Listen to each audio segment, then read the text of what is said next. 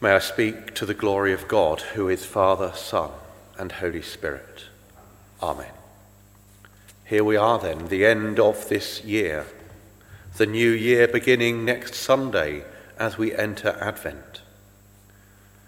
A year finishes which, to quote Queen Elizabeth back in 1992, has been an annus horribilis, a horrible year a year we can't wait to get to the end of. At the end of the church year, we keep this feast of Christ the King, thinking about Jesus as King, thinking about our loyalty to Him first and foremost, rather than the world. It is also, of course, known as Stir Up Sunday after the collect in the Book of Common Prayer which we now use as the prayer after communion. Stir up, O Lord, the wills of your faithful people, we pray. The recent gospel readings, Sunday by Sunday, have certainly been challenging us to be stirred up. Last Sunday, we heard the parable of the talents, and thus have maybe thought something about how we live our lives as Christians, how our decisions are affected by being followers of Jesus. Today is Christ the King. If you were asked to think of a king, I wonder who would come to mind. Maybe Henry VIII, with so many wives and then the Reformation Maybe, on the other hand, Edward VIII, until he abdicated for love so soon after becoming king. Or maybe Charles, current Prince of Wales, wondering what sort of king he might become as and when he ascends to the throne. What sort of king is Jesus? Across the three years of our lectionary, we hear of three different aspects. This year, year A, the year of Matthew's Gospel, we follow straight on from last week's parable of the talents. What sort of king is this?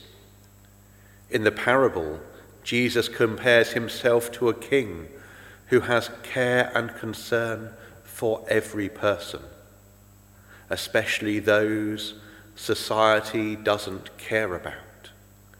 It is summed up so well in the hymn, When I Needed a Neighbour.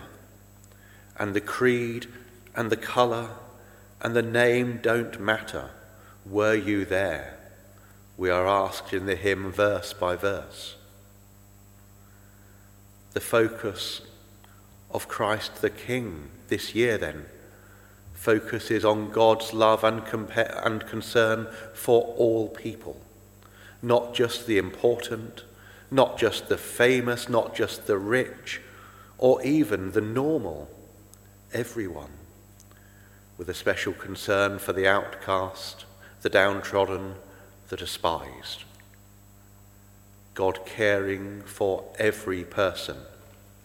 No one is beyond God's love and forgiveness. Two examples from the New Testament spring to mind.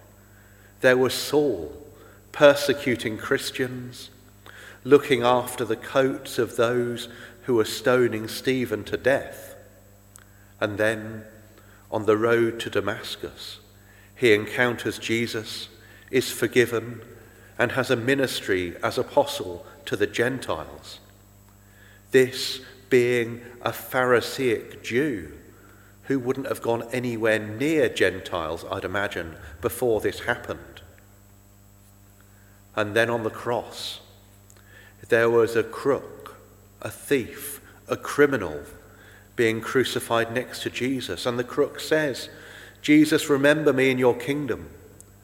And the response comes back, Truly I tell you, this day you will be with me in paradise.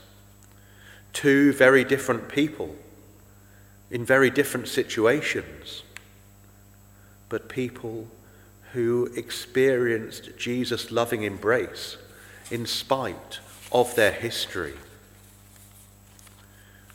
We are challenged in how we need to respond. It is so easy to engage with, spend time with, and care for people either just like us or simply people we quite like or would like to be like. Spending time with people who are different, who are difficult, who we don't really like or get on with, is much more difficult. More difficult on a personal level, and more difficult as the church, whether as a congregation or as a wider body. Sometimes it can be so easy to slip into a siege mentality, surrounding ourselves with those who think the same as us, and announce that anyone who disagrees isn't a Christian, isn't loved by God, and in fact is going to hell. But where does that come from? Throughout the Gospels, we are called to reach out and welcome all people, whoever they are. The creed and the colour and the name don't matter. In the first letter of John, we are reminded that God is love.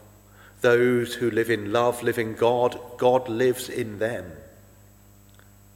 In John's Gospel, we hear God so loved the world that Jesus was born, so that those who believe in him may have eternal life.